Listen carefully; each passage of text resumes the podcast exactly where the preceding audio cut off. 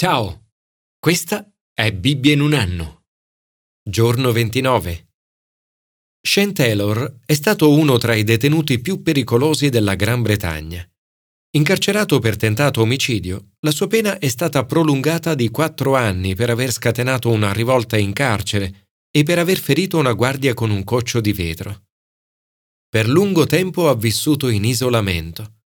Il cibo gli veniva passato da una fessura e la sua porta non veniva mai aperta, se non in presenza di sei guardie armate dotate di scudi antisommossa. Un giorno nel carcere di massima sicurezza di Long Larten è stato invitato ad Alfa. Durante il corso ha pregato Gesù, mi hanno detto che sei morto in croce per me. Odio chi sono e ciò che sono diventato. Ti prego di perdonarmi e di entrare nella mia vita. In quel momento è stato riempito di Spirito Santo. A chiunque incontrava in carcere diceva Gesù esiste, Gesù è reale. Il suo comportamento è cambiato completamente. Le autorità lo hanno così trasferito in un carcere meno duro e gli hanno affidato un incarico di fiducia presso il cappellano della prigione.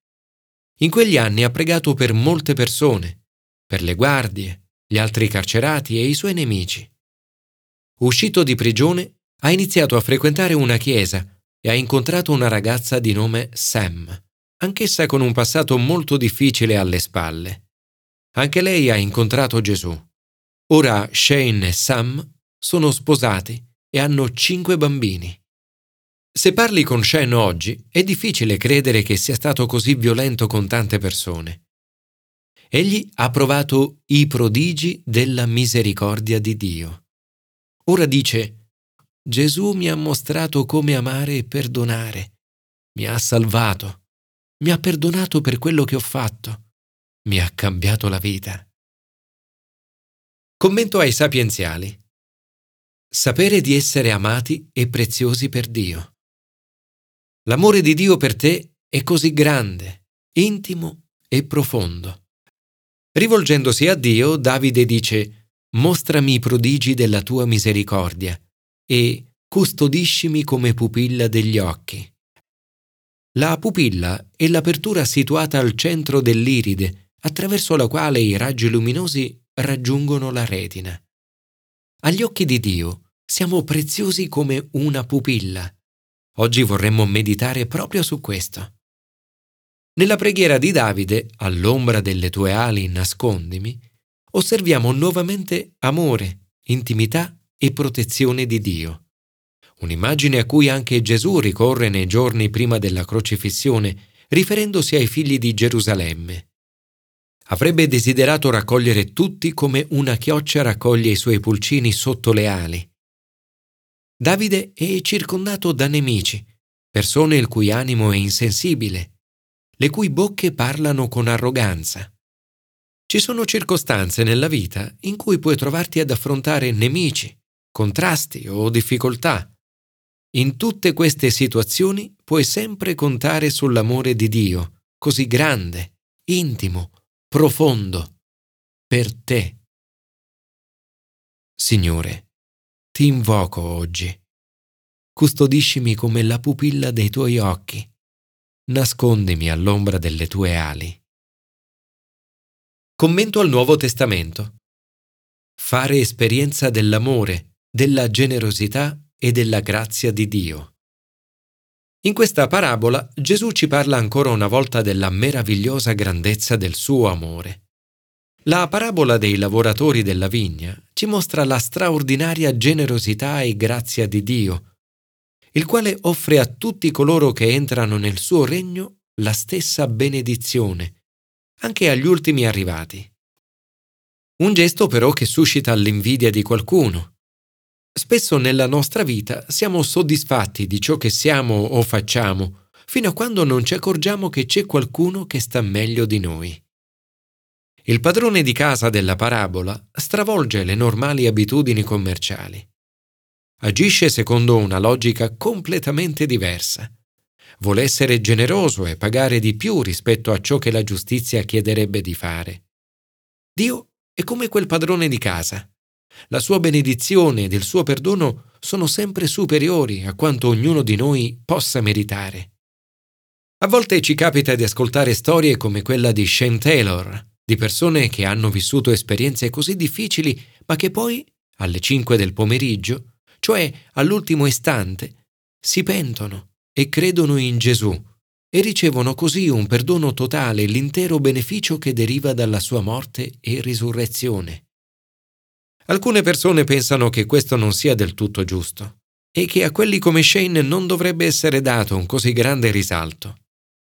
Ma Gesù usa testimonianze come quella di Shane in modo grande, a volte apparentemente di più di quelle di coloro che hanno sopportato il peso della giornata.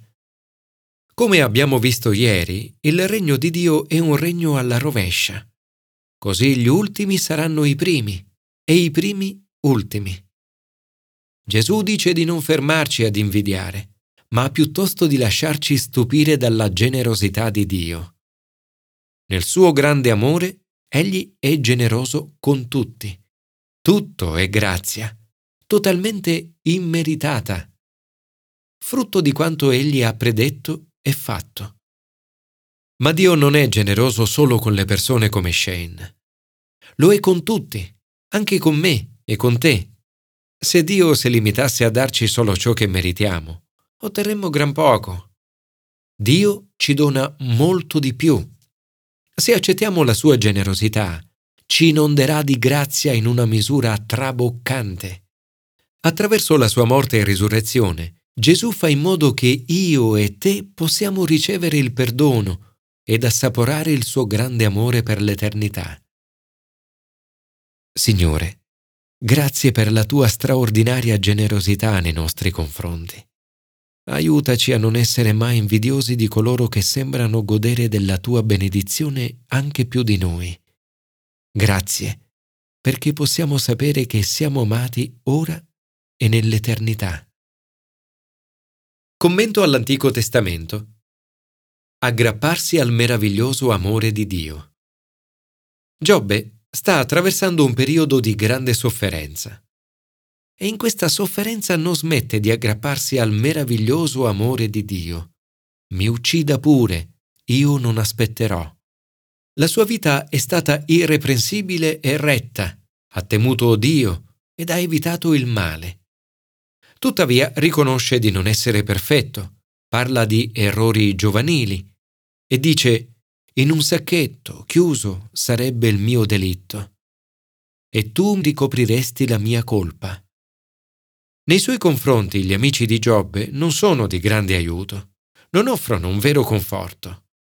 Parlano per luoghi comuni, ritengono che la sua sofferenza sia dovuta al suo peccato, continuano a parlare di colpa e di condanna. Nei confronti dei suoi amici, Giobbe si sente frustrato. Alle loro accuse risponde Anch'io però senno come voi, e non sono da meno di voi, chi non sa cose simili e quel che sapete voi lo so anch'io. Fa notare che in situazioni come queste sarebbe meglio stare zitti. Magari taceste del tutto. Sarebbe per voi un atto di sapienza. Quando ci avviciniamo a persone che stanno soffrendo, dovremmo agire con attenzione e stare molto attenti alle parole che diciamo, evitando frasi inutili. Le nostre azioni dovrebbero aiutare a dimostrare il meraviglioso amore di Dio. L'atteggiamento di Giobbe è molto più saggio di quello dei suoi amici. Nella sua intensa sofferenza sperimenta una forte sensazione di solitudine. Rivolgendosi a Dio grida Perché mi nascondi la tua faccia? Nel suo libro Diario di un dolore, scritto in seguito alla morte della moglie, C.S. Lewis paragona questo tipo di esperienza ad una porta sbattuta in faccia.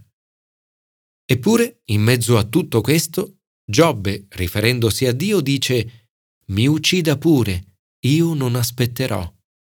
Anche nella più profonda disperazione si ricorda di Dio e si fida di Lui.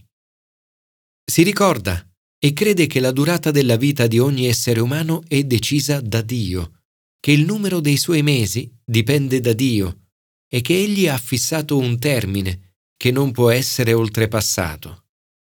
Ma Giobbe non si ferma qui. Oltre la tomba intravede la vita. È consapevole che nemmeno la morte può separarci dal meraviglioso amore di Dio. L'uomo che muore può forse rivivere? Aspetterei tutti i giorni del mio duro servizio finché arrivi per me l'ora del cambio.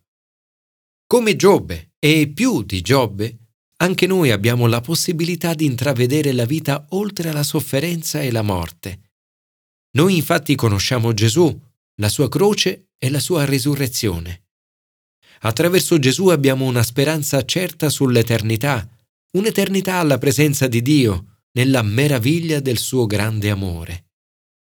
Giobbe ha ragione a continuare a fidarsi di Dio.